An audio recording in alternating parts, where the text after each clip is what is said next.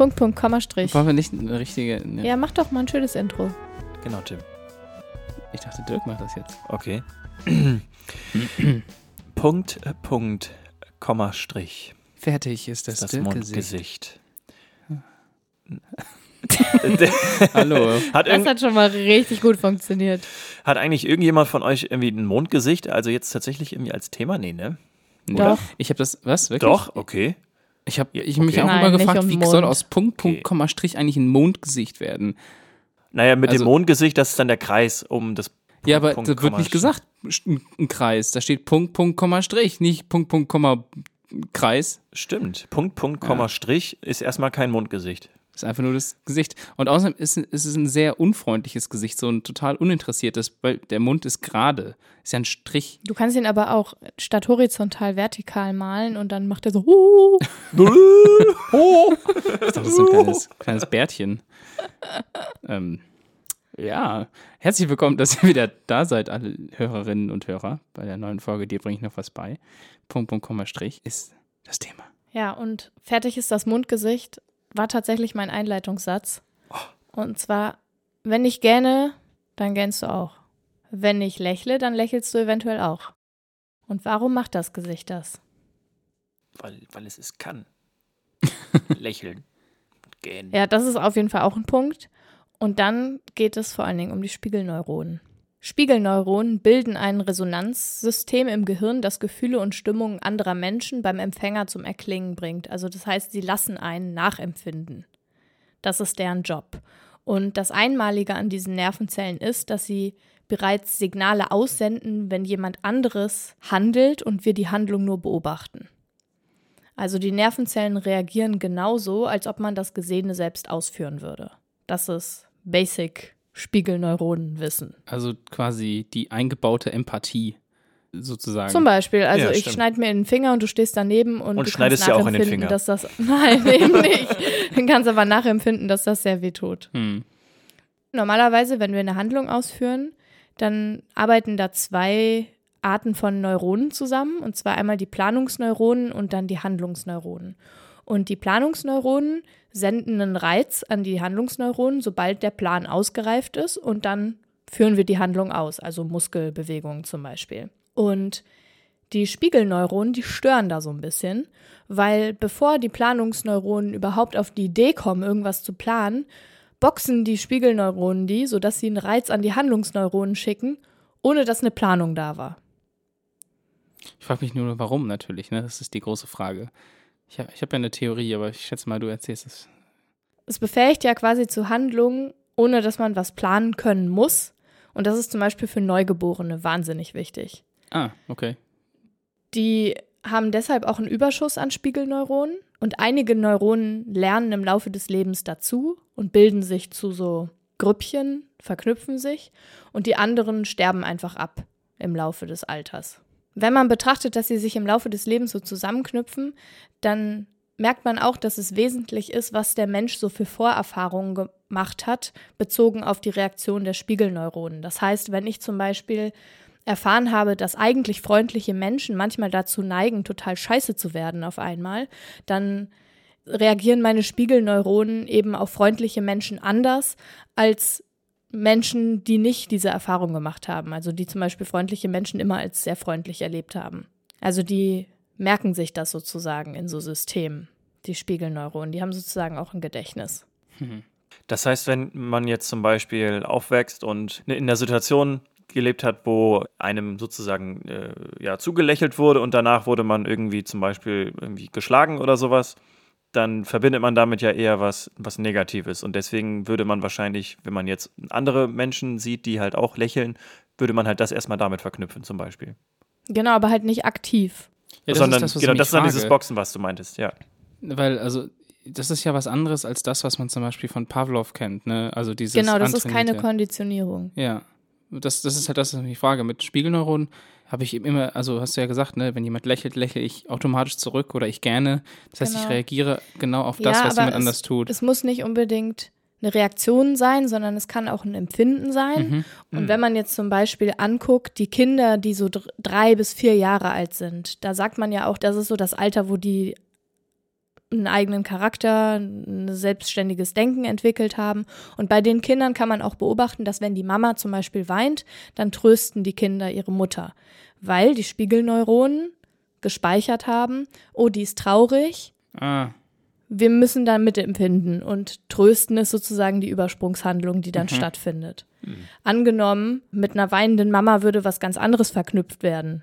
Also, weil die Spiegelneuronen einem Leben was anderes gelehrt haben, weil eben zum Beispiel Weinen immer bedeutet, dass danach ein Wutausbruch kommt, dann kommt man vielleicht nicht auf die Idee zu trösten. Also Idee im Sinne von die Handlung der, die direkt folgt. Genau. So. Ja. Mhm. Ohne Planung. genau. Also diese Spiegelneuronen im Gehirn sind also spezielle Nervenzellen, die den Menschen zum mitfühlenden Wesen machen. So in erster Linie. Und das wurde erst 1996 tatsächlich entdeckt, was ich ziemlich spät finde. Auf jeden Fall. Und das war auch ein Zufall. Und zwar wurde das an der Universität von Parma entdeckt. Und da wurden die Hirnströme eines Affens gemessen, um herauszufinden, wie Handlungen im Gehirn geplant und umgesetzt werden. Also genau dieses Planungs-Handlungsneuronen-Ding. Und im Versuchsaufbau ging es den WissenschaftlerInnen darum, herauszufinden, welche Nervenzellen bei einem Schimpansen, der an ein Messgerät angeschlossen ist, aktiv werden, sobald er nach einer Nuss greift. Und wenn er nach der Nuss gegriffen hat, wurden die Handlungsneuronen aktiv. Das konnte man im Gehirn sehen. Und wenn jetzt der Mensch, der dem Affen gegenüber saß, nach der Nuss gegriffen hat, dann wurden die gleichen Handlungsneuronen aktiv, obwohl der Affe gar nicht gehandelt hat. Mhm. Und dann waren die WissenschaftlerInnen so, wow, Mhm. crazy, Spiegelneuronen. Mhm. Ist das nicht auch so, dass das einen dazu zwingt, im sozialen Gefüge Zu funktionieren. zu funktionieren? Genau. Mhm. Dass man Ja. quasi den In anderen. Gruppen zum genau. Beispiel auch dann dem Blick zu folgen, wenn, an, wenn Ja. Leute in eine Richtung gucken, gucken plötzlich alle in eine Richtung. Ja. Mhm. Wegrennen, dann rennen alle weg. Solche Sachen. Ja. Es gibt ja Menschen, die sich auf dem autistischen Spektrum bewegen und bei denen bleiben häufig die Spiegelneuronen inaktiv, sodass sie zum Beispiel die Mimiken nicht nachvollziehen können Mhm. oder auch Emotionen nicht antizipieren können. Mhm. Last Point, das gibt es warum? Also einmal haben wir jetzt gerade gesagt, wegen der, also die Neugeborenen wären überhaupt nicht handlungsfähig, wenn es diese Spiegelneuronen nicht gäbe, weil das quasi den ersten Handlungsimpuls für irgendetwas setzt.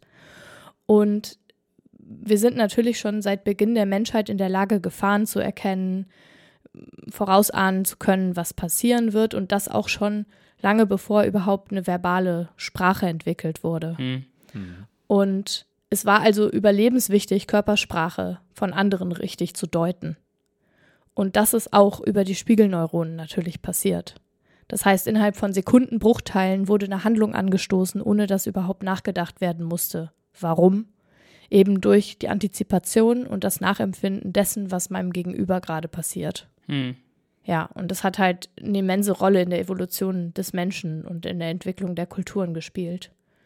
Das heißt, die Spiegelneuronen helfen uns nonverbal zu kommunizieren und handlungsfähig zu sein. Finde ich ja mal ganz spannend, ob sich das nicht nur auf Sicht, also Vision, äh, bezieht, sondern ob zum Beispiel blinde Menschen durch Hören auch solche Impulse haben und sowas. Uh.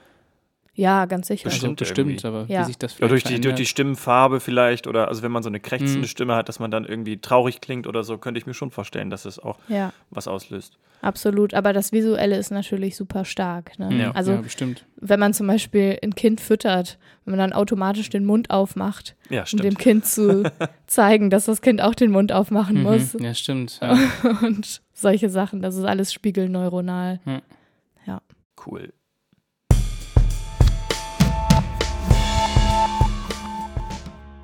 Wenn man ohne Punkt und Komma und Strich redet, hat man vielleicht ein großes Mitteilungsbedürfnis.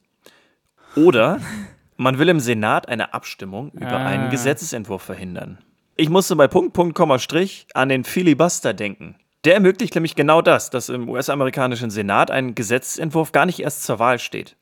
Also im Prinzip ist ein Filibuster jede Form von Prozedur, die halt eine Abstimmung im Senat verzögert. Ah, okay. Ich dachte, es sei wirklich nur dieses Reden, ohne dass man Da- zum Ende kommt. Genau, dadurch ist es quasi bekannt geworden und das ist auch deren Ursprung. Und in, es gibt zwei verschiedene Formen von Filibuster, aber dazu komme ich gleich. Ausgeübt wird dieser Filibuster prinzipiell immer von der Minderheit, weil der Filibuster sagt aus, dass eine Minderheit sozusagen im Senat eine Wahl blockiert. So, so funktioniert das erstmal generell. Was ja sonst nämlich in der Wahl nicht gehen würde, weil sie eine Minderheit Weil sie eine. Minderheit sind, genau, richtig. Das Interessante am US-Senat ist nämlich, dass es, bevor es zu einer Abstimmung kommen kann, 60 Prozent der Senatoren und Senatorinnen überhaupt erst einmal dafür stimmen müssen, dass es überhaupt zu einer Wahl kommt, dass ein Gesetzesentwurf überhaupt erstmal zur Wahl steht. Ursprünglich, also bis 1805, wurde der Senat so gestaltet, dass es eine Debatte zu einem Thema gab und sobald mehr als 50 Prozent dafür waren, dass die Debatte geschlossen wird, dann wurde gewählt. Der damalige Vizepräsident Aaron Burr war dann aber der Meinung, dass man im Senat so lange reden könne, wie man es möchte, weil es ja ein so hohes Haus ist. Und dann hat er halt diesen, diesen Schritt sozusagen einfach rausgeschmissen. Also, dass man erstmal abstimmt, ob man überhaupt tatsächlich wählen will. So, und dadurch konnte man dann halt durchgängig reden und im Endeffekt dann halt auch Abstimmungen blockieren. Und da kam es dann das erste Mal zu einem Filibuster, beziehungsweise konnte so dann erstmal ein Filibuster überhaupt ja, ermöglicht werden. 1917 gab es dann eine Debatte zum Einstieg der USA in den Ersten Weltkrieg, die zu keinem Ergebnis führte, weil vereinzelte Senatoren halt so lange geredet haben, bis die Sitzung tatsächlich geschlossen wurde. Und weil es halt eine so wichtige Entscheidung war, hat äh, Woodrow Wilson, damals der Präsident, die alte Regel, also die Ende der Debatte durch eine Wahl halt wieder eingeführt, damit es halt so in der Form halt nicht nochmal passieren kann, dass halt so eine wichtige ja Entscheidung Sinn. Ja. Genau, richtig. Also gerade wenn es halt darum geht, ob man jetzt an einem Weltkrieg irgendwie teilnimmt, ist es halt dann doch schon wichtig. Damals konnte halt eine Debatte nur beendet werden, wenn mindestens zwei Drittel dafür gestimmt haben, dass halt gewählt wird. Da das natürlich auch eine sehr große Mehrheit ist, beziehungsweise dadurch, dass dann halt eine Minderheit von einem Drittel auch wieder die Abstimmung blockieren kann, kann es natürlich auch sehr schnell passieren, dass halt ein Drittel des Senats sich halt dazu entschließt, eine Abstimmung zu blockieren und dadurch halt es zu keiner, zu keiner Wahl kommt, zu keiner Entscheidung. So, mittlerweile gibt es aber die Regel, dass man 40 Prozent der Senatssitze benötigt, um halt eine Abstimmung zu blockieren. Wenn die Mehrheit für eine Abstimmung ist, dann nennt sich das erstmal Cloture, ja, auch ein ganz spannendes Wort, was dann die Debatte und halt somit auch den, den Filibuster zwangsläufig beendet. Das heißt, wenn 60 Prozent der Meinung sind, okay, das reicht jetzt, dann wird Genug gewählt. diskutiert. Genau. Wählen wir. Genau, Mhm. richtig. Und dann, wenn gewählt wird, reicht dann auch eine absolute Mehrheit, also ein- 51 Prozent, um halt einen Gesetzentwurf sozusagen dafür zu stimmen. Das heißt, eigentlich braucht man halt nicht nur 51 Prozent, um halt ein Gesetz durchzusetzen, sondern eigentlich min mindestens 60 Prozent, um halt auszuschließen, dass Ja, es die darüber Filibuster gibt. entscheiden wollen, ne? Also Genau. weil du kannst ja auch dir sicher sein, dass genug Leute dagegen stimmen Ja, genau. und dann Hm. kannst du auch dafür wählen, dass jetzt abgestimmt wird. Ja, genau, richtig. Heutzutage gibt es halt im Prinzip zwei Formen von Filibuster. Einmal ja den echten Filibuster, wo halt einfach geredet wird, bis es eine Entscheidung gibt, ob 60 Prozent für eine Abstimmung sind. Oder eine prozedurale Form des Filibusters. Das heißt, es wird einfach nur angedroht, dass es einen Filibuster geben wird und dann wird halt im Anschluss direkt geprüft, ob es überhaupt eine Mehrheit von 60 Prozent für eine Abstimmung gibt. Und gerade bei knappen oder kontroversen Abstimmungen, bei denen die Parteien innerhalb selber teilweise auch nicht einer Meinung sind, wird es halt einerseits genutzt, um ja Publicity für die eigene Meinung so ein bisschen zu kriegen oder halt auch um klare Mehrheitsverhältnisse halt zur eigenen Meinung einfach zu nutzen. Ja, aber das heißt, der Filibuster im eigentlichen Sinne ist ja dann ganz schnell wieder abgeschafft worden, weil du kannst ja dann eine Abstimmung gar nicht mehr blockieren. Also nicht die Abstimmung zur Abstimmung kannst du nicht mehr Mhm. blockieren. Es wird immer abgestimmt, ob abgestimmt werden Genau. soll. Genau, richtig. Aber es nennt sich halt immer noch Filibuster, wenn man halt unendlich lange redet. Und es kann, Okay, also es gibt, es die gibt Leute, die nerven, filibustern. Nicht unbedingt. Nein, also die, die zum Beispiel eine sehr starke Meinung haben und das ist so eine gewisse, gewisse Aktion, Aktionismus dahinter, um halt einfach nochmal sehr klar zu machen, wie man halt dazu steht und was es tatsächlich für Folgen haben könnte. Und es gibt tatsächlich auch noch eine Möglichkeit, dass ein Filibuster, wo man nicht aufhört zu reden, tatsächlich auch dann zur Folge hat, dass ein, eine Gesetzesabstimmung oder so komplett tatsächlich dann auch verschoben wird, halt verzögert wird, was halt die Definition von einem Filibuster ist. Filibuster werden halt auch eingesetzt, wenn zum Beispiel Deadlines über die Wahl eines Gesetzesvorschlags anstehen und die Deadline halt durch den Filibuster überschritten wird. Ah, okay. Der längste Filibuster geht an Strom Thurmond, der 24 Stunden und 18 Minuten im Senat geredet hat, um halt den Civil Rights Act von 1957 zu blockieren. Das ist ihm zum Glück nicht gelungen. Wow, was Aber- für ein Idiot. Da stellt er schon so einen Rekord auf und dann. Für so einen eine Scheiß. Scheiße. Sowas. Vor allem das Interessante war, dass er Demokrat war. Damals war nämlich das Recht unabhängig davon, ob man Republikanerin oder Demokratin war. ob man jetzt dafür oder dagegen, also gegen den Civil Rights Act war, sondern ob man halt eher aus den Südstaaten kommt oder Ja, aus ja. den restlichen Land. So, das war, fand Ja. ich ein bisschen beängstigend irgendwie, dass da teilweise innerhalb der Parteien auch ja einfach bei so einer wichtigen Entscheidung halt, dass man da nicht einer Meinung ist, was ja, was mich jetzt ein bisschen wundert. Ja, also Rechte, wer braucht schon Rechte? Außer Stimmt. die, die schon welche haben. Die Mächtigen nämlich. Immer das Gleiche. Genau.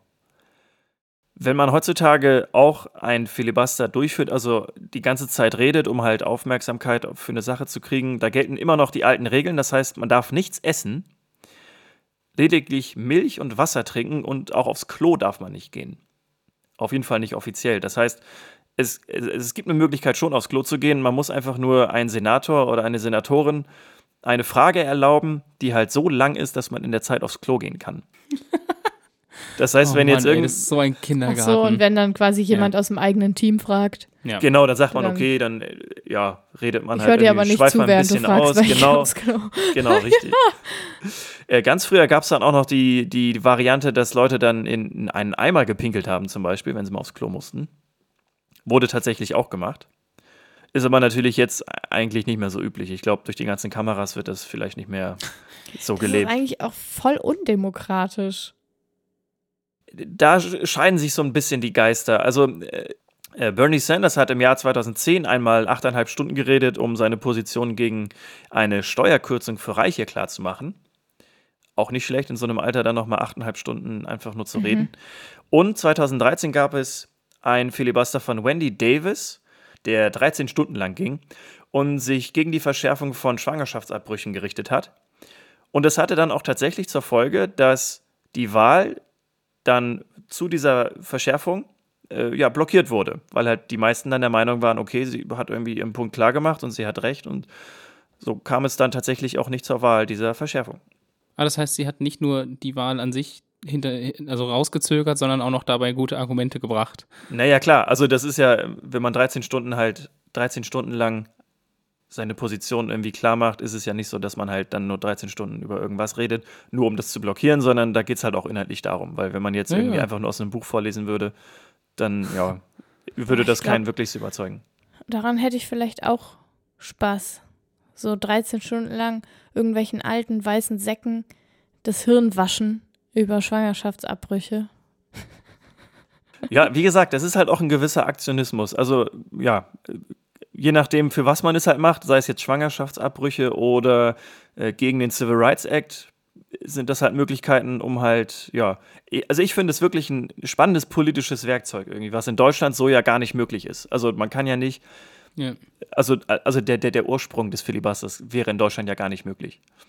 Ja, es gibt eine begrenzte Redezeit im Bundestag, soweit ich das weiß. Und dann hört man, hat man früher mal Herr Lammert sagen hören, so, der Redner bitte zu, zum Ende kommen. Genau, gibt es so ein rotes Lämpchen, was dann immer geleuchtet hat. Das stimmt. Aber, aber ist es wirklich Aktionismus? Ja, klar. Also, weil Form schon, Aktionismus ist ja unreflektiertes Handeln. Muss Aktionismus unreflektiert sein? Hätte ich jetzt auch Also nicht damit. Also ich meine, du hast ja den gesamten Feminismus als unreflektiert kennzeichnen. Ich dachte, Feminismus ist Aktivismus, nicht Aktionismus. Okay, Oh ich habe das jetzt äh, durcheinander ge gewürfelt. ah, okay. Ja, ich habe jetzt auch gerade an Weil Aktivismus gedacht, nicht an ist- Aktivismus. Ja, wahrscheinlich hast du dann Handeln. recht. Ja, okay, Ah, gut, das habe ich nicht Gut, das re reflektiert. ja. Also echt manchmal aufpassen, wenn die Wörter so nah beieinander liegen. Ja. Ja, just saying. Aktivismus, okay. Also die Filibuster, die ich mitbekommen habe, waren eigentlich alle irgendwie immer nachvollziehbar. Also Ja. ja, Ja, aber Civil Rights. na klar, das ist ja keine Frage. Ja, ja. Aber es muss doch andere demokratische Mittel und Wege geben, dass man Minderheitenschutz hat, als Mhm. so einen Kindergarten zu ja, veranstalten. Ja, ja, ja finde ich auch. Ja, ja, ja, ja. Vor allen Dingen, äh, also dieses ähm, Androhen eines Filibusters wird halt viel öfter gemacht als der Filibuster selber. Also wenn du halt sagst, okay, hier ist irgendwie nicht klar, dass es halt eine Mehrheit gibt und deswegen f- ja, zweifeln wir sozusagen die Beschlussfähigkeit, also so ähnlich gibt es ja im Bundestag, da kann man ja auch als Fraktion Ja. irgendwie die Beschlussfähigkeit anzweifeln und nichts, also ich, gefühlt ist es halt was ähnliches. Nur halt, um halt auszunutzen, dass halt die, die Wahl blockiert wird. Aber eigentlich macht ja die AfD zum Beispiel nichts anderes zum Beispiel. Beschlussfähigkeit prüft ja normalerweise, ob genügend MitgliederInnen oder auch Abgeordnete da sind, um abzustimmen, soweit ich weiß. Genau, das Genau das, aber dadurch lässt sich ja dann auch eine Wahl verzögern. Also die AfD Ja, hat das das mal tatsächlich ja. gemacht, die hat die, die Beschlussfähigkeit des Stimmt. Bundestags bezweifelt, angezweifelt. Daraufhin gab es einen Hammelsprung, der dann das auch noch bestätigt hat und dadurch Ja. wurde dann eine Wahl von irgendeinem Vorschlag dann quasi verzögert. Was glaube ich, wenn man jetzt die Definition eines Filibusters quasi für voll nimmt, dann könnte man sich auch vorstellen, dass das Mhm. eine Form des Filibusters irgendwie ist. Aber Ja. natürlich mit einer anderen Herkunft oder mit einem anderen. Ja, mit bürokratischen Mitteln halt. Ja. Genau, richtig, jetzt nicht genau. weiß, vielleicht sollte man es auch ganz kurz sagen, ein Hammelsprung ist eigentlich was super Lustiges. Anstatt dass man per Handzeichen oder mit diesen Märkchen abstimmt, lässt man die Menschen, die wählen dürfen, durch Türen gehen. Und je nachdem, durch welche Tür sie gehen, stimmen sie damit durch, äh, für Ja oder für Nein. Das ist der Hammelsprung. Auch großartiges demokratisches Mittel. Aber Was- dann lassen sich die Leute einfach erzählen, einfach, ja. Was im House of Commons, glaube ich, auch recht üblich ist. Also ich habe jetzt ja, Mhm, im, ja, im Zuge ja. des Brexits irgendwie auch irgendwie oft immer verfolgt und da gehen die Leute dann auch immer raus in die Lobby. Da sagt der, der Speaker of the House, clear the lobby. Das heißt, dass man halt, dass, dass die Lobby gecleared Ja. werden soll. Dann gehen alle dahin und dann gehen alle äh, the eyes to the right und the nose to the left. Das heißt, du gehst dann durch eine rechte oder durch eine linke Tür, um halt zu sagen ja, oder nein. So. Das heißt, in anderen Ländern wird das auch, der Hammelsprung auch irgendwie so anders noch, noch gelebt. Ja. Kleiner politischer Exkurs hier.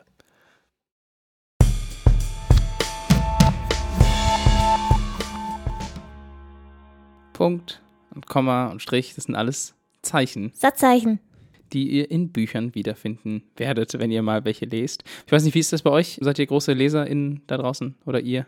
Ich war immer große Leserin und irgendwie lese ich durch meinen Job so viel. Also durch mein, meine Berufung. Eine Berufung, okay. Äh, ich lese äh, sehr, sehr wenig. Ich, ich schätze, Dirk, das Buch, das du am meisten gelesen hast, ist das Guinness Buch der Rekorde. Wahrscheinlich ja schon, aber dann Ja. auch immer nur so, so, so häppchenweise. Also ich habe früher halt auch so Länderlexikas irgendwie immer gewälzt klar. und ich glaube, ja doch, das habe ich auch Wo, gelesen. wobei sich Lesen ja auch verschoben hat. Früher habe ich viel mehr Bücher gelesen, heute lese ich halt Artikel Mm, ohne stimmt. Ende. Ja. Ach, übrigens, äh, Dirk, nochmal für dich: Das Guinness Buch der Rekorde ist das Buch, das am häufigsten aus öffentlichen Bibliotheken gestohlen wurde. Nur so als kleiner Fun-Fact, bevor ich anfange. Okay. Aber es soll um was anderes gehen. Und zwar, es gibt ein Maß, das euch viel über Bücher verraten soll. Und das ist der sogenannte Hawking-Index. Benannt nach dem weltberühmten Physiker Stephen Hawking. Und nämlich, der hat ein ganz bekanntes Buch geschrieben, das auch bei mir im Bücherregal steht. Und es heißt Eine kurze Geschichte der Zeit. Ich weiß nicht, werden schon einige von euch kennen. Und manchmal nennt man es auch das am meisten ungelesene Buch der Welt. Und steht es in deinem Regal ungelesen? Ja, es steht in meinem Regal Ja. ungelesen. Ich habe es zwei, dreimal angefangen. Ich äh, habe es nie zu Ende geschafft. Und genau das fasst der Hawking-Index zusammen. Also kurz gesagt, es ist eine Prozentzahl, die angibt, wie wahrscheinlich es ist, dass man ein Buch zu Ende liest, wenn man es angefangen hat. Aber so nicht toll. irgendeins, sondern das jeweilige Buch dann. Genau, also der Ja. Hawking-Index für äh, eben, Tintenherz. Genau, so. ist ein anderes, Ja. äh, genau. Ja, Ja, okay. das ist der Hawking-Index kurz zusammengefasst. Witzig. Mega geil. Und die Frage ist natürlich, wie berechnet man sowas? Also wie würde man, wie würde man sowas machen? Und Umfragen. Naja, man wird schnell rausfinden, dass es sich dabei eher um, naja, es ist eine kleine technische und auch mathematische Spielerei, die ganze Geschichte. Und man kann es auch nur so semi-ernst nehmen, weil Ja, das, schade. das Ganze basiert nämlich auf den Gedanken eines Mathematikers, der hieß, äh, oder heißt Jordan Ellenberg oder Ellenberg. Der hat 2014 für das Wall Street Journal einen Blogbeitrag verfasst. Und damit wir verstehen können, wie er sich damals die Gedanken über diesen Index gemacht hat, müssen wir ein bisschen zurückreisen in der Zeit und zwar in das weit entfernte Jahr 2014. Damals, nämlich voll im Trend, war das Kindle, das Amazon Kindle, also ein E-Book-Reader. Und ich habe noch nie ein Kindle benutzt. Ich weiß nicht, ob das super toll ist oder nicht, aber was man da tun konnte oder kann, ist in einem E-Book Passagen zu markieren. So ein bisschen wie wenn man äh, mit einem richtigen Text Sachen highlightet. Einfach weil man sie gut findet oder weil man sie nochmal lesen will oder weil man einem Freund davon erzählen möchte. Und was damals ging, ist, dass man, wenn man sich einen Titel im Store angeguckt hat, die quasi die besten Highlights sehen konnte, die fünf besten Highlights. Das heißt, ich habe mir zum Beispiel eine Kurzgeschichte der Zeit angeguckt und dann wurden äh, fünf verschiedene kleine Stellen so als Teaser gezeigt, Ja. die ich dann lesen konnte. Äh, und die wurden danach bestimmt, dass es irgendwelche Leute gemarkt haben. Genau, die haben sich daraus entwickelt, dass Leute diese Stellen markiert haben. Daraus hat sich das abgeleitet. Und er hat sich jetzt gedacht, naja, also wenn jetzt jemand ein ganzes Buch liest, dann verteilen sich diese Markierungen höchstwahrscheinlich durch das ganze Buch. Ja. Wenn jetzt Leute aber nur die ersten drei Seiten lesen, dann werden die Markierungen Ja, okay. auch nur auf den ersten drei Seiten stattfinden. Ah. Das heißt, er hat gesagt, wenn ich jetzt, also wir machen, oder wir, wir können es auch einfach mal durchrechnen, äh, ein Buch hat 100 Seiten und alle fünf Highlights sind auf Seite 100 oder äh, bis zu Seite 100, dann ist der Hawking-Index bei 100, weil man teilt einfach quasi den Durchschnitt der Seiten, auf denen die Markierungen sind, durch die Anzahl der Gesamtseiten. Ja. Und wenn es halt bei Seite 3 ist, dann liegt es bei 3%. Und wenn es bei Seite 100 ist, dass die meisten Highlights sind, dann ist der äh, Hawking-Index bei 100. Und da merkt man vielleicht auch schon, dass das Ganze nicht sonderlich wissenschaftlich ist. Was ist denn mit Leuten, die gar nicht highlighten?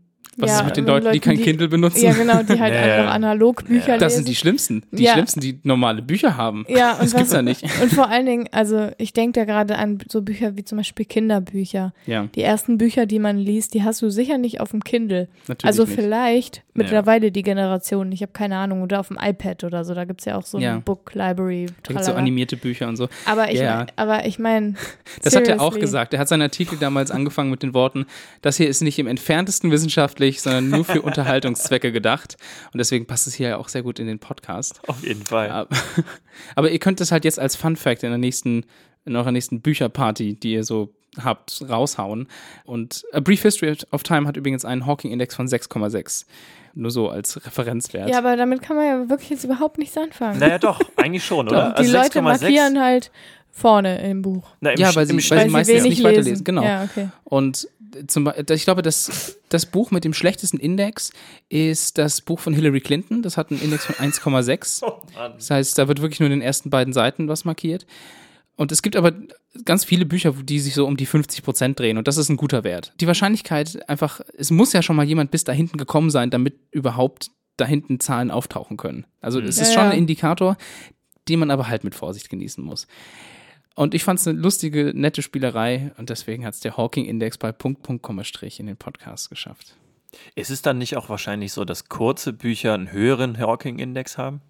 Ja, natürlich. Weil ja, also die Also, ich Wahrscheinlichkeit meine, eigentlich durch ist es- also es ist ja quasi, also ja. Ja, eigentlich ist es ein Verhältnis, ne? Es ist Ja, ja, genau. die, ein Verhältnis einer Zahl zu, einer, zu der Gesamtzahl, aber trotzdem, also ich muss auch sagen, ich habe Tolstoi Krieg und Frieden hier und nach 400 Seiten habe ich aufgehört, weil immer noch irgendwelche russischen Familiennamen vorgelesen werden und dann habe ich zwar super weit geschafft, während andere Bücher schon vorbei wären, aber trotzdem ist der Hawking-Index sehr gering, weil halt dann noch zwei Milliarden Seiten folgen. Das erinnert mich so ein bisschen an den, den Bacon-Index oder an, äh, ich glaube, Six Degrees of Kevin Bacon heißt das. Ja, ja, Da ist es auch, da wird dann irgendwie quasi mathematisch hergeleitet, wie weit eine Person von einer anderen Person in irgendeiner Weise entfernt ist. Also da ging es dann um ja, SchauspielerInnen, wann glaube ich, kennt man Kevin Bacon? Das ist, also es Genau, geht darum, ja. welcher Schauspieler hat mit welchen anderen SchauspielerInnen zusammengearbeitet und die haben wiederum in anderen Filmen gearbeitet und wie viele Hüpfer Genau, muss ich richtig. quasi machen, um zu Kevin Bacon zu kommen? Das genau, ist, richtig. Da gibt es ganz viele solche daran. Sachen. Ja, ist ganz spannend und lustig.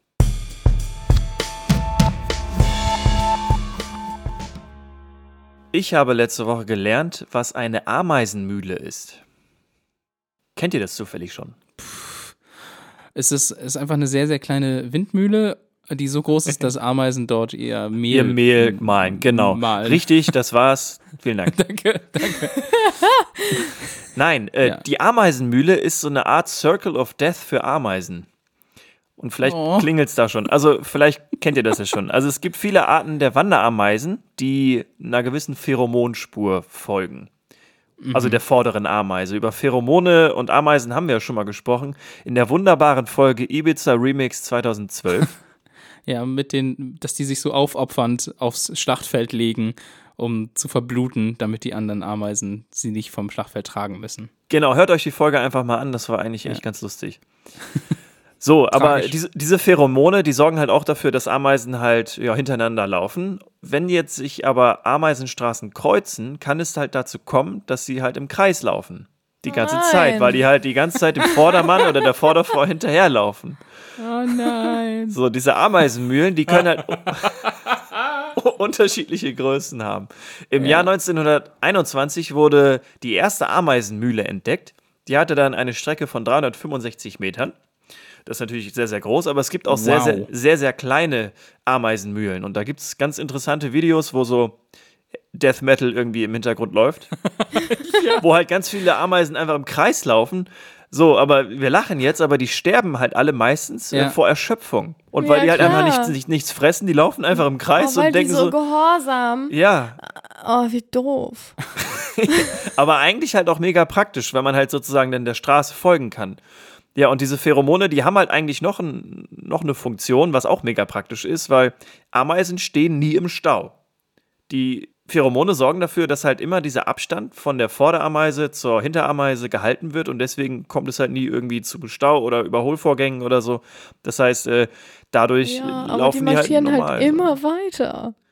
Ja, und wenn dann Und vielleicht wenn die erste nie irgendwo ankommt, dann ist es halt schlecht. Warum kann ich den auch einfach trappen, oder? Ich kann die dort, ich kann auch so eine Pheromonspur irgendwie legen oder so und dann dafür sorgen, dass Einfach die. im Kreis. Ja, Ja. mach mal nicht, das ist nicht so cool.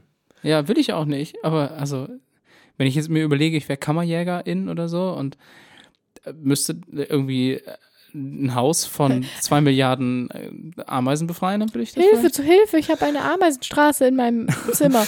Kein Schnell, Problem, wir machen einen einfach eine Kreis andere. daraus. Oh Mann. Oh nein. Also ich finde Ameisen ja wirklich, wirklich sehr interessant und ich bin kurz davor, mir einfach ein, so, ein, so eine Ameisenkolonie zu kaufen. Weil man, es gibt so kein Terrarium, es gibt Ja, so einen besonderen Begriff dafür. Naja, nicht ganz flach. Also es gibt auch so, so, so Terrarien, sage ich jetzt einfach mal, wo halt eine Ameisenkolonie halt ist. Und die, da hat man dann so verschiedene ja, Räume, die halt mit Rohren irgendwie verbunden sind und dann hast du halt eine Kolonie und kannst ihnen zusehen, wie die halt ihr, ihren Staat sozusagen gründen. Mega Also ich sag mal so, Dirk, Tiere gehören in die Natur und nicht in dein Wohnzimmer. Okay. Und Auch- auch, keine Hunde und Katzen, wollte ich nur mal so angreifen. auch ich weiß, Ameisen? Hanna guckt böse. Was? Auch Hornissen? Auch Ameisen? Auch Ameisen. Alle gehören in die Natur. Okay. Hanna, jetzt guckt, ich weiß, du guckst traurig. Ich weiß, Tiere sind süß. Aber eigentlich gehören die alle in die Natur. Du willst Aber- immer ein Tier haben, Das stimmt nicht überhaupt ich. nicht. Aber- überhaupt nicht. Ich sag nur, du kannst es haben, weil wenn du dich auch drum kümmerst. Ich will mich aber nicht drum kümmern. Ich möchte eine Katze mit kurzen Beinen und du passt auf die auf. Damit ihr da draußen auch nochmal was lernt. Munchkin-Katzen sind wirklich putzig. Punkt. Das, das ja, reicht. Punkt. Ja.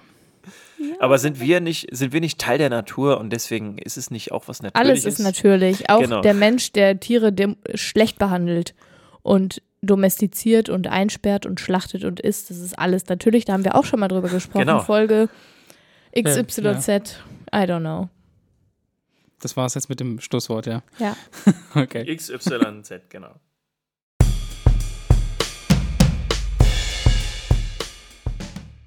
Ich habe letzte Woche gelernt, dass Feedback abhängig davon ausfällt, ob die Beurteilung einen Mann oder eine Frau trifft. Feedback im Sinne von Beurteilung.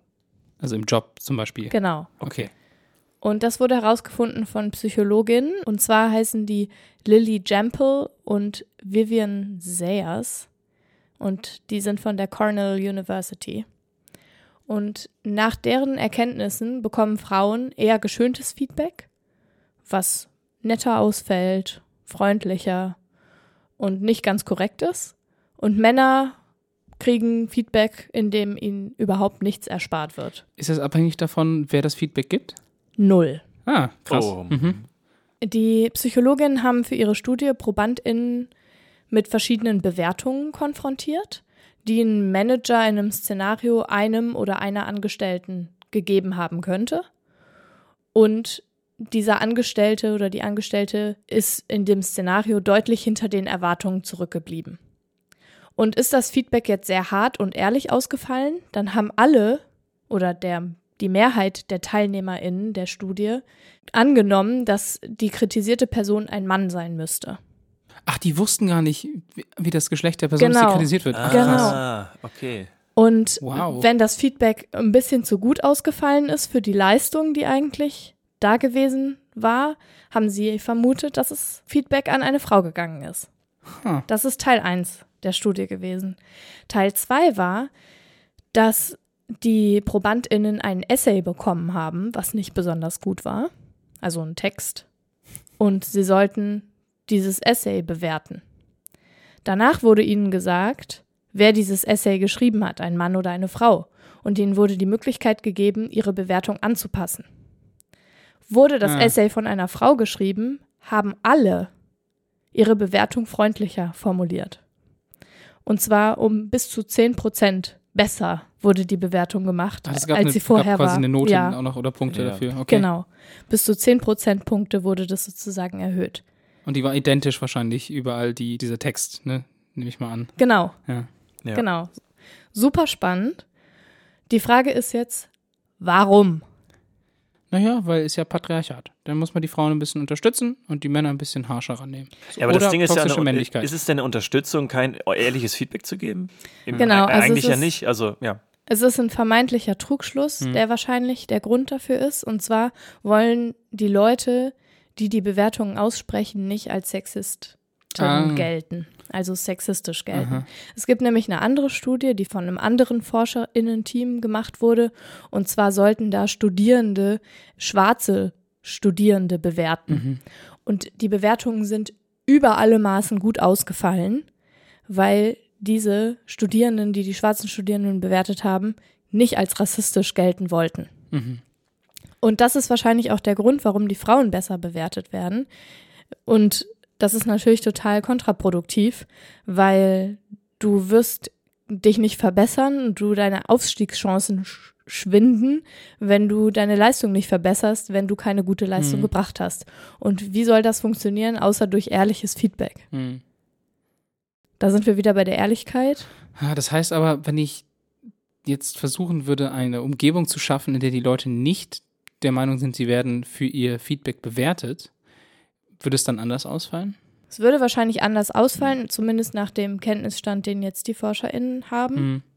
Die Sache ist aber ja, wie willst du so ein Umfeld schaffen? Weil wir werden ja alle in einem Patriarchat sozialisiert und unsere Ja. Sozialisierung werden wir nicht los. Es ist Selbst ne- wenn du denen sagst, du wirst nicht gejudged dafür, hast du das ja verinnerlicht. Ja, ja, Ja. aber es geht ja darum, äh, wenn ich jetzt äh, jemanden bewerte, dann weiß ich, dass sich nachher die ForscherInnen diese Bewertung angucken.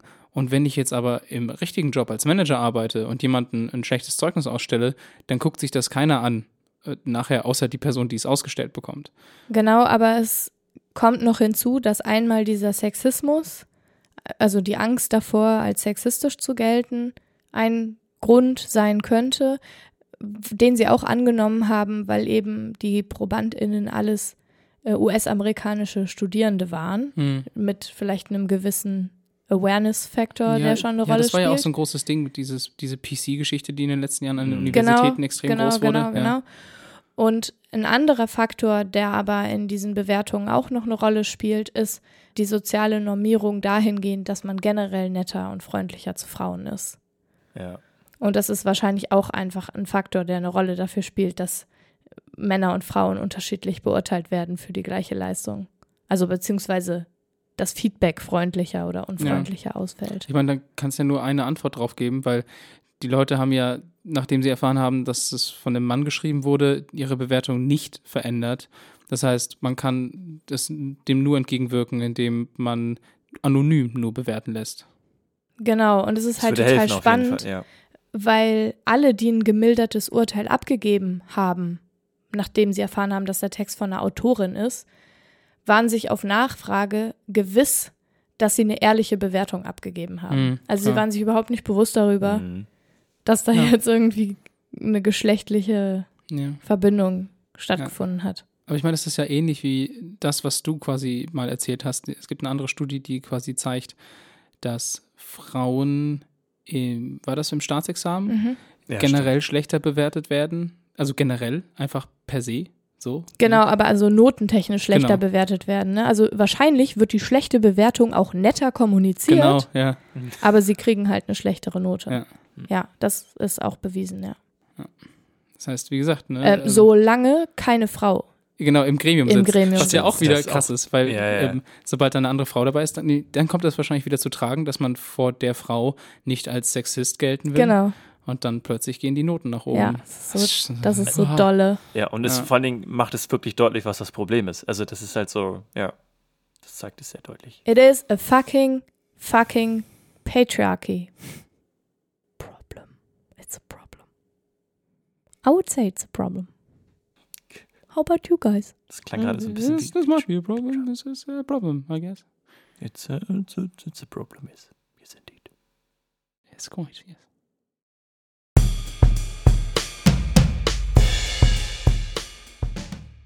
Ihr kennt doch Pringles, diese Kartoffelchips mit dem Gesicht drauf, mit so einem Schnurrbart, also nicht auf den Chips, sondern auf der Verpackung. Und die hatte früher den Slogan einmal gepoppt, nie mehr gestoppt. Erinnert euch noch? Nee. Nee, echt nicht? Nee. Okay. Also den Slogan gibt es auch so nicht mehr, aber du weißt, was Pringles sind, oder? Ja, Ja, da bleibt immer die, die, die Hand stecken, wenn man die untersten Chips noch haben will. Das Sehr richtig. Ich meine nicht. Ja. Und wäre ein Gerichtsverfahren vor ein paar Jahren anders ausgegangen, dann hätte ich jetzt gerade eine Unwahrheit erzählt. Denn ich habe letzte Woche gelernt, dass die Firma äh, Procter Gamble, den hat Pringles äh, bis zum Verkauf an die Kellogg Company, also Kellogg's hat jetzt Pringles, äh, gehört. Und die haben über viele Jahre versucht, vor Gericht zu beweisen, dass es sich bei Pringles nicht um Kartoffelchips handelt. Jetzt, schuld daran ist natürlich wie immer der Kapitalismus. Oder genauer gesagt die Mehrwertsteuer. Denn die ist ja erst so Mitte des und Ende des 20. Jahrhunderts in Europa in vielen Ländern eingeführt worden. Kurz vielleicht zur Erklärung, also Mehrwertsteuer ist eine Art Konsumsteuer, die man als Endverbraucherin auf alle Produkte oder auch Dienstleistungen zahlt, die man von Unternehmen erwirbt. Äh, Vielleicht erinnert euch auch daran, dass es Produkte gibt, für die man einen ermäßigten Steuersatz zahlen muss, in Deutschland zum Beispiel. Da gab es ja die Diskussion, dass eben Tampons, Binden und äh, andere Menstruationsprodukte jetzt endlich auf 7% Was, Mehrwertsteuer was gesunken kein worden ist. ermäßigter Steuersatz ist. Das ist der ermäßigte ja, Steuersatz. Ja, ja, aber Das ist per Definition der ermäßigte Steuersatz, weil sonst läge er ja bei 19%. übrigens hat das überhaupt nicht geklappt, weil die Hersteller natürlich jetzt ihre Preise erhöht haben. Ja, dankbarerweise. Super gemacht. Es gibt andere Länder wie in Schottland, wo jetzt überhaupt kein Steuersatz mehr drauf gilt. Und ich glaube, die Ja, denken auch drüber nach, das genau. gesamt Ja, kostenlos, zur zu Verfügung machen. zu stellen. Ja, genau. Haben sie schon. Das stimmt, ja. Und jetzt, wir bleiben auch mal im, im, im britischen Raum, weil in Großbritannien war das genauso, dass es eben Sachen gibt, auf die Ausnahmen gelten. Und zwar ist so, dass in Großbritannien 17,5 Prozent Mehrwertsteuer generell galt. Ausgenommen von dieser äh, Regel waren aber Lebensmittel. Es gab aber Ausnahmen von dieser Ausnahme. Snacks sind keine Lebensmittel. Korrekt. Kartoffelchips oder ähnliche Produkte, die aus Kartoffeln oder Kartoffelmehl hergestellt wurden, wurden von dieser Ausnahme ausgenommen. Und Procter Gamble wollte Warum natürlich ungern. ausgerechnet Kartoffelprodukte? Das ist halt so. Weil es halt verarbeitet wird. Ja. halt, ja, aber ich meine, Weizenprodukte sind auch verarbeitet. ich kann mir gut vorstellen, dass man auf Nudeln auch einen erhöhten Steuersatz vielleicht Okay. Ich weiß es nicht, Weird. aber auf jeden Fall war es so und Procter Gamble wollte dann oder Procter Gambles wollten dann natürlich ungern Steuern zahlen und sind dann 2007 vor Gericht gegangen, um zu sagen, hey, Pringles sind gar keine Kartoffelchips, Ja, weil- weil Unsere Chips bestehen nur aus Konservierungsstoffen. so ähnlich, weil es ist viel zu wenig Kartoffel drin, um kartoffelig genannt zu werden. Außerdem ist die Form von Pringles so anders als normale Kartoffelchips Ja. und deswegen sollte das kein Kartoffelchip sein. 2008 entschied dann tatsächlich ein niederes britisches Gericht, Tatsache, Pringles sind keine Chips. Weil auch wegen der Form und es hatte nämlich nur 42% Kartoffeln. ja, eben. Und der Rest ist nämlich Zucker und irgendwelche komischen Süßmolkenpulver, was überhaupt nichts in Chips zu suchen hat. Und Konservierungsstoffe und so ein E-Emulgatoren. Ich, nee, tolle Argumentation, aber das ein Jahr, ein Jahr später wurde das Urteil schon wieder revidiert und Pringles wurden dann zu Kartoffelchips, weil, also selbst wenn es nur ist ja 42 Schwachsinn, dass Prozent es keine ist, sind, es also. sind Kartoffelchips. Ich finde das also, auch voll gut, dass die ja. mehr Steuer. Ach nee. Doch, die mussten dann plötzlich 160 Millionen Dollar Aber das Steuern muss doch zahlen. der, müssen doch die EndverbraucherInnen zahlen, Naja, aber- nicht das Unternehmen. naja, eigentlich ist das, äh, sind das Steuern, die auf der ganzen Produktionskette Die äh, Mehrwertsteuer. mit drin oh, sind, jetzt ja. ist Vor- und Vorsteuer und Umsatzsteuer ist jetzt. Genau, hier die- Dirk die ist ja eigentlich unser, Ja, unser ja. Ich äh, erzähle darüber jetzt nichts, weil es dann aufgedeckt würde, dass ich darüber gar nicht so viel weiß. Aber das sind Steuern, die eigentlich, ja, also äh, im Endeffekt landen die bei den EndverbraucherInnen, aber in dem Fall musste Procter und Gambles 160 Millionen Dollar Steuern nachzahlen quasi. Das ist ja das, was sie eigentlich dann mit einberechnen müssen, wenn sie ihr Produkt verkaufen. Das ist dann die Vorsteuer, glaube ich. Also wenn du halt als Unternehmen irgendwie deine, deine Rohstoffe einkaufst, zahlst du Vorsteuer, die du dann mit der Umsatzsteuer, Umsatzsteuer. Mehrwertsteuer dann quasi äh, sozusagen ausgleichst. Und ich glaube, wenn du halt jetzt, wenn jetzt die Mehrwertsteuer erhöht wird, müsstest du im Endeffekt auch, wie du halt meintest, vom, von dem, was du halt einkaufst dafür, dementsprechend auch einen höheren Steuersatz, glaube ich, an Vorsteuer zahlen.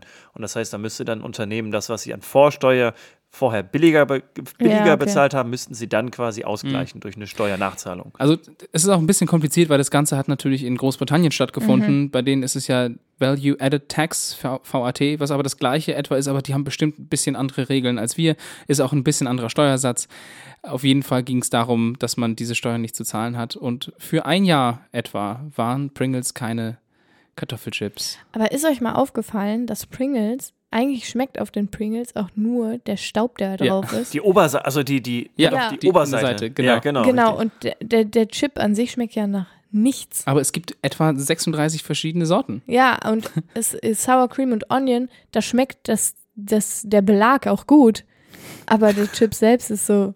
Vor allem kann man, kann, kann so man damit so schön so, so, so, so ein, äh, so ein, so ein Entenmaul machen. Ja, so einen das? Entenschnabel machen. Du Ja, kannst genau, auch ein. Pringles Wheel bauen, also ein Rad komplett. Habe Stimmt. ich Fotos bei meiner Kreis. Recherche dazu gesehen.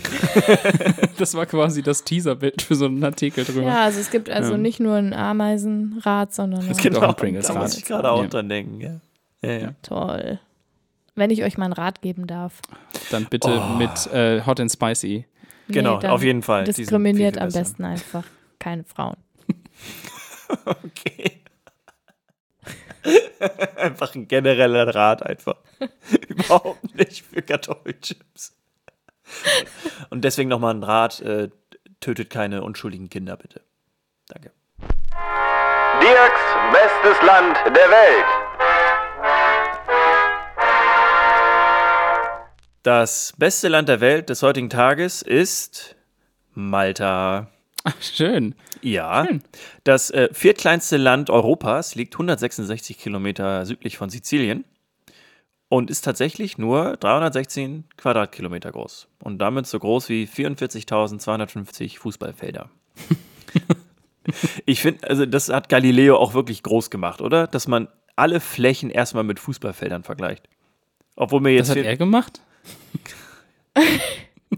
ja, genau, Galileo Galilei hat damals schon generell erstmal die, Wie- wie die Maßeinheit? Fußballfeld entdeckt. Genau, richtig. Und deswegen, gen- nur, Wow. des, nur deswegen hat die Show auf ProSieben Galileo auch das gemacht, weil sonst wären sie gar nicht drauf gekommen. Ich habe echt gedacht, wieso, wie kommt denn jetzt Galileo da Oh, ins ich Spiel? bin so akademisch. Ich weiß überhaupt nicht, wovon er redet. Galileo, sagt mir nichts. Ist das eine Sendung? Mein, mein Buch von Galileo hat einen Hawking-Index von 300. Das geht nicht. Es ist ein, das geht nicht. Du kannst nur zwischen 0 und 100 haben. 300. Okay. Okay, Dirk, Back to du topic. darfst weitermachen. Insgesamt leben 500.200 Malteser und Malteserinnen auf Malta, also etwa so viele wie in Duisburg. Also in Duisburg leben natürlich nicht 500.000 Malteser, aber Innen. Men MalteserInnen, aber Menschen halt. Ne? Okay. Hm. Auf Malta bezahlt man mit dem Euro und das schon seit 2008 und auf diesen Münzen sieht man dann das Kreuz der Malteser. Das habe ich zufällig, hatte ich mal einen Euro, glaube ich, von, von, von Malta du hast in meinem bestimmt mal Portemonnaie. gesammelt, Dirk. Ich habe die tatsächlich, früher habe ich Ja, die mal tatsächlich passt. gesammelt. Das passt, okay. ja, habe ich tatsächlich gemacht, so. Ich stehe dazu. Gut. Bis 1964 gehörte Malta zum Vereinigten Königreich. Und ja, daher gehört Englisch halt auch immer noch zur Amtssprache.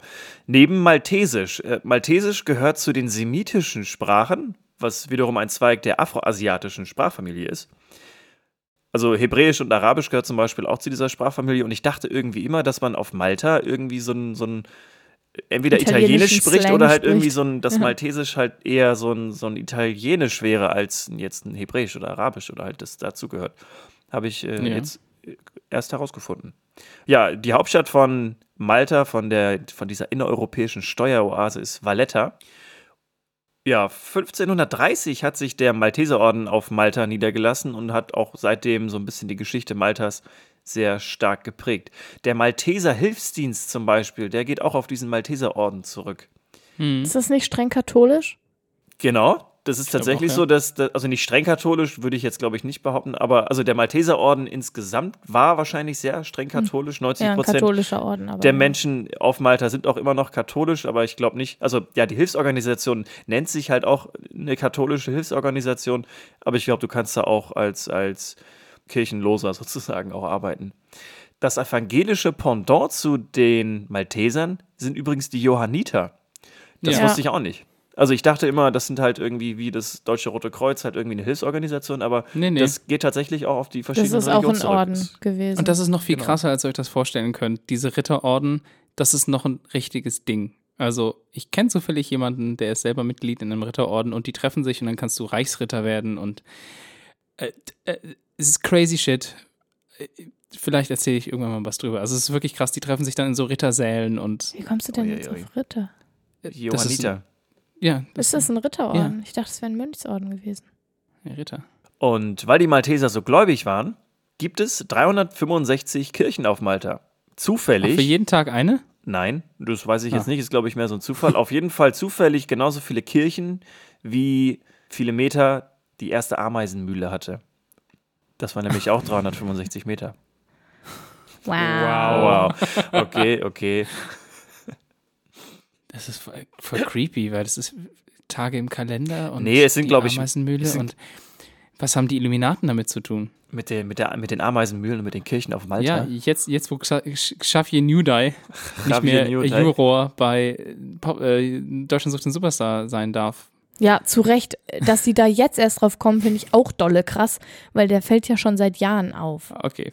Egal. Lass uns zurück nach Malta Das kommen. hat alles nichts damit zu tun. Ja, und weil die Malteser so gläubig waren, gibt es halt 365 Kirchen auf Malta. Und genau diese Kirchen sind der Grund dafür, warum Malta das beste Land der Welt ist. Das musst du mir erklären. Das, ich, das wusste ich, dass das kommt. Und zwar ist es, hat es weniger eigentlich mit der Kirche selber zu tun, sondern mit den Kirchengebäuden. Und zwar gibt es so einen kleinen, coolen, lustigen Fun-Fact zu den Kirchen auf Malta. Denn jede Kirche hat zwei Uhren draußen. Mit unterschiedlichen Uhrzeiten. Und könnt ihr euch vorstellen, warum das so ist? Das eine ist die weltliche Uhr, die quasi das zeigt, was wir auch alle mm, erwarten würden. Und die andere Uhrzeit ist stehen geblieben und zeigt äh, immer auf dieselbe Uhrzeit. Nee, so nicht Schade. richtig. Na. Hanna, hast du noch eine Idee? Nee, Mann. Kein Und zwar, und zwar gibt es äh, zwei verschiedene Uhrzeiten, um den Teufel zu verwirren, damit er nicht zur Messe erscheint. Lol. Das heißt, es gibt halt also eine Uhrzeit, die bei denen sozusagen alle Leute wissen, das ist die echte Uhrzeit. Und es gibt eine andere Uhrzeit, die halt komplett anders ist. Und halt, um den Teufel zu verarschen, haben die einfach beide Uhrzeiten halt äh, ja, Ich auf der Kirche, an der Kirche. überhaupt nicht inklusiv. Also ich finde es schon okay, wenn man den Teufel irgendwie nicht, nicht an der Messe teilhaben will. Wenn man daran glaubt, dass der Teufel halt wirklich ein ganz böser Mensch ist. Mensch? Ich weiß nicht, ist das nicht, er ist doch kein Mensch, ist ein gefallener Engel, oder? Auch darüber sollten wir mal eine Sondersendung Ist der machen. Teufel eigentlich das gleiche wie Pluto oder Wie Hades, Hades? meinst du? Nein. Wahrscheinlich schon. Nein, ist er Ja, nicht. weil wenn er das nämlich wäre, wäre der Teufel nämlich ein richtig guter Mann. Ja, ah, boah, so viele, so viele Informationen. Egal, egal, egal. Auf jeden Fall ist das der Grund, warum Malta das beste Land ist, einfach nur, weil sie den Teufel verarschen wollen. Good job. Also ich bin wirklich das erste Mal in 35 Folgen enttäuscht. Ich, find wusste, ich wusste, nett. dass sich das, dass sich das stören wird, dass es äh, um, um Kirche geht und dass das ein Grund ist, warum ein Land das beste Land der Welt ist. Aber ich, ich finde das so. Hanna. Ha, ha, ha. Hannas Hassbeitrag. Hannas Hassbeitrag. Wieder was mit Feminismus? Tatsächlich so ein bisschen. Aber eigentlich nicht, sondern eher mit Sexismus. Also, was ich wirklich hasse, dies, also diese Woche hasse ich wirklich richtig doll viel und ich konnte mich schwer entscheiden. Ich habe hier geguckt, das hasse ich schon ziemlich arg so, aber das andere, das hasse ich auch extrem arg. schon Und dann nicht zu entscheiden, was ich mehr hasse, das hat mir das Herz gebrochen. Nee, aber mal ernsthaft, also das, was gerade in Griechenland oder an der griechischen Grenze Mhm. wieder abgeht und so, da Ja. könnte ich mich jetzt, also Ja. Aber das hasse ich eigentlich nicht, sondern das, also ich hasse es auch, aber es ist auch einfach wahnsinnig traurig und Ja. Schrecklich. So, aber da, deswegen wollte ich heute nicht mit euch darüber reden, sondern ich möchte über was reden, was ich wirklich hasse, so hasse und mich so aggravated. Und zwar das kanadische Ölunternehmen Excite Energy Services, das im Bundesstaat Alberta ansässig ist, in Kanada, hat einen Promo-Sticker veröffentlicht, auf dem die Vergewaltigung von Greta Thunberg gezeichnet war. Und zwar mit Logo. Jesus Christ. Was zum Teufel? Ja, und zwar haben sie das, also haben sie das verkauft und verbreitet. Du konntest das in Internetshops kaufen und so weiter und so weiter und so weiter. Und also das ist richtig, wirklich richtig dolle und überhaupt nicht witzig. Nee, absolut nicht. Und Gretas Reaktion darauf war, Zitat, sie hat getwittert dazu, They are starting to get more and more desperate. This shows that we are winning. Ja.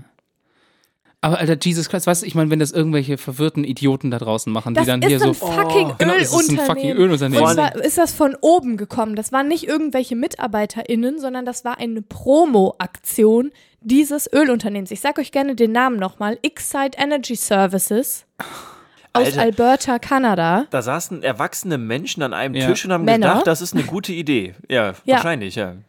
Alter, Jesus Christ. Also mega abgefahren. Geht überhaupt gar nicht. Ja. Und das Unternehmen hat sich mittlerweile entschuldigt. ja. mit dem Fuck Wortlaut you. Schmerz verursacht zu haben. What the fuck? Und wenn man darüber liest, online, in irgendwelchen Newsblättern oder was auch immer, die Medien, die darüber berichtet haben, die schreiben halt, die, niemand benutzt das Wort Vergewaltigung in dem Zusammenhang, sondern alle sagen halt eine sexuelle Zeichnung von Greta Thunberg. Aber was man halt auf diesem Hm. auf dieser Zeichnung gesehen hat, ist halt, wie ein Frauenkörper gefickt wird, sozusagen, muss man ja wirklich irgendwie so sagen, an den Zöpfen gezogen wird, Aha. an diesen typischen Greta-Zöpfen, so, mit dem Logo dieser Company drauf. Also, Also, äh, jetzt muss ich mal fragen, also für was, was wird denn da sinnbildlich gezeigt? Fickt die Ölindustrie Greta oder ja, irgendwie sowas. also, okay. Genau.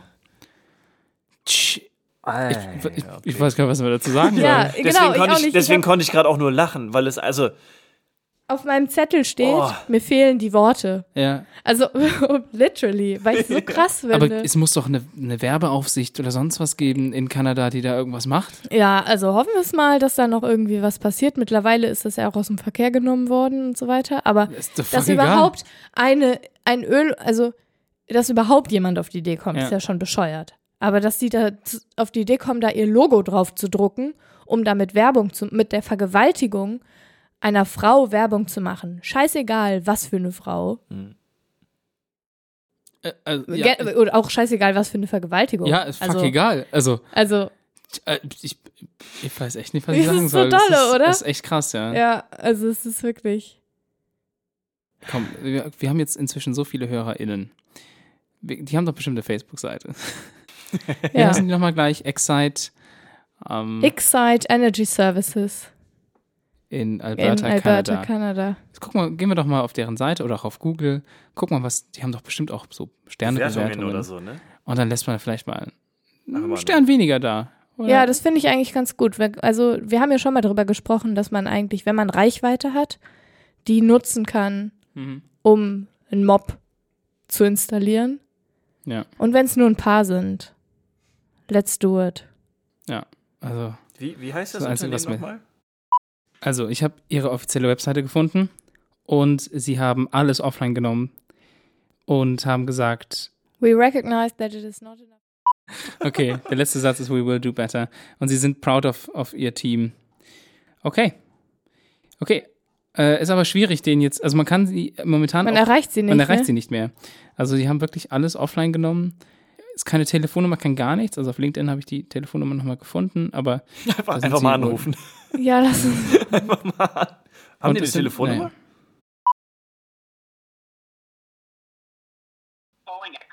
Services. Ja, aber es ist krass, ne? Ist einfach nur krass. Ja.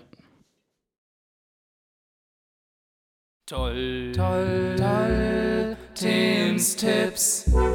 So, ganz was anderes mal. Mein Tipp für diese Woche, kurz und schmerzlos. Bananen in den Kühlschrank legen, wenn sie. Also doch wieder ein Haushaltstipp. Ja, natürlich. Hier wieder was mit Ja, nee, aber ernsthaft, ich habe das in einem anderen Podcast gehört und dort haben die davon erzählt, dass das ihr Leben verändert hat und ich habe jetzt auch damit angefangen. Was war das für ein Podcast? The Brain Show Podcast. Okay, wir The müssen Brain- ja schon korrekt zitieren dann. Genau, aus dem, aus dem Brain Show Podcast. Und dort wurde eben gesagt, wenn eine Banane den Reifegrad hat, in dem man sie am liebsten isst, dann kann man sie noch eine Woche lang im Kühlschrank lagern und sie bleibt genau so, wie sie in dem Zeitpunkt war. Nur, die Schale, wird dunkler, braun, ja. aber das Innere bleibt gleich. Und das heißt, weil ich habe das große Problem, dass ich ich kaufe Immer dann zu immer viele so, Bananen Ich kaufe halt zu viele Bananen und dann esse ich die eine und dann ist es noch ein bisschen zu früh und bei der anderen warte ich dann und dann sind die äh, zur Hälfte schon so richtig crunchig, so dass sie eigentlich perfekt in so Joghurts und Skurs passen. Aber ich mag sie eigentlich so für mich zum Essen am liebsten so eben genau diesen einen Grad haben. Und jetzt habe ich auch heute wieder eine Packung von vier Bananen direkt so in den Kühlschrank gelegt und habe das auch du eine letztens. Staude? Ist keine ganze Staude, glaube ich. Ein Teil einer Ja. Staude? Und jetzt kann ich sie auf jeden Fall halt, jetzt halten sie und werden nicht weiter matschiger oder sonst was. Und das ist mein Tipp. So Kurz und einfach, aber probiert's einfach mal aus. Es soll lebensverändert sein. Ja, es schmeckt auch wirklich gut. ja Dann. also also wir haben es jetzt mit der ersten oder den ersten zwei, drei Bananen ausprobiert und es war einwandfrei. mach das schon seit Jahren. Ich Ja, habe die, dann mach du doch nächstes Mal die Haushaltstipps. Unglaublich. Ich hab die Erfahrung gemacht, dass wenn ich eine Banane in den Kühlschrank getan habe und sie dann rausgeholt habe, dass sie danach schneller schlecht wird, als wenn man sie einfach so draußen liegen hätte. Ja, bestimmt, weil ich die glaube, das ist einfach diese, ist. ja oder diese Temper dieser Temperaturunterschiede sind dann glaube ich Ja, nicht du so sollst sie dann auch einfach essen, wenn du sie rausgeholt hast. Ja ja aber dann musste ich irgendwas anderes glaube ich in den Kühlschrank tun und dann deswegen musste irgendwas anderes raus Weil in und, meinem Platz ist immer nur, in meinem Kühlschrank ist immer nur Platz für eine Banane. Entweder eine Banane oder eine Flasche Bier.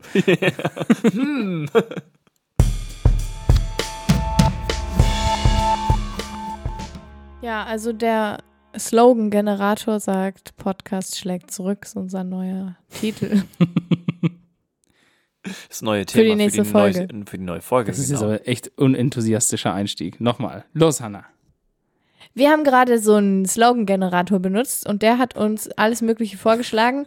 Unter anderem auch, dass unser neuer Titel Podcast schlägt zurück heißen soll, also das neue Thema für die nächste Folge. Das heißt, so it is. Podcast schlägt Podcast. Zurück. ist Folge 36. Ja, schlägt 6 freut mal mich 6 ist drauf. 36. In zwei Wochen schlägt der Podcast zurück. genau Das Erwachen der Podcast. das ist danach dann. Das, ich kenne die Reihenfolge nicht mehr. Ich weiß ich auch auch nicht. nicht genau ist egal Dafür das, zum nächsten Mal finden, gescholten. finden wir das dann raus Genau. vielen Dank dass ihr alle wieder dabei wart Ihr Ja. auch. Also du und Anna und auch Alle- alle, also die uns Dirk zuhören. Und, es werden und immer auch mehr Vor allem die, die zuhören. Subscribe. Ich gehe jetzt erstmal zum Kühlschrank, hole mir eine kalte Banane aus dem Kühlschrank. mm, erstmal eine schöne kalte Mm. Banane Hast du ein, ein kühles, blondes. Ja, du, du isst eine kalte Banane aus dem Kühlschrank und dazu einen Doppelkeks aus der Tiefkühltruhe. Das Genau. stimmt. Das war, Das ist- ich, das war das der- einer Ja. der ersten Ja, Tipps, die ich jemals gegeben habe. Und vor ich- allen Dingen kannst du es tatsächlich tun. Ja, weil ich mache das auch und ihr solltet es auch tun, du solltet ihr die Folge nicht gehört haben. Ich glaube, es ist Folge 1 oder Folge 2. Doppelkekse in, der- im Tiefkühler schmecken wie Pickups, nur sind sie günstiger. ja, in diesem Sinne macht's gut. Danke, dass ihr bis zum nächsten habt. Mal Auf Wiederhören. Tschüss. ciao Ade. bye Auf Wiedersehen. Bis zum Podcast schlägt zurück.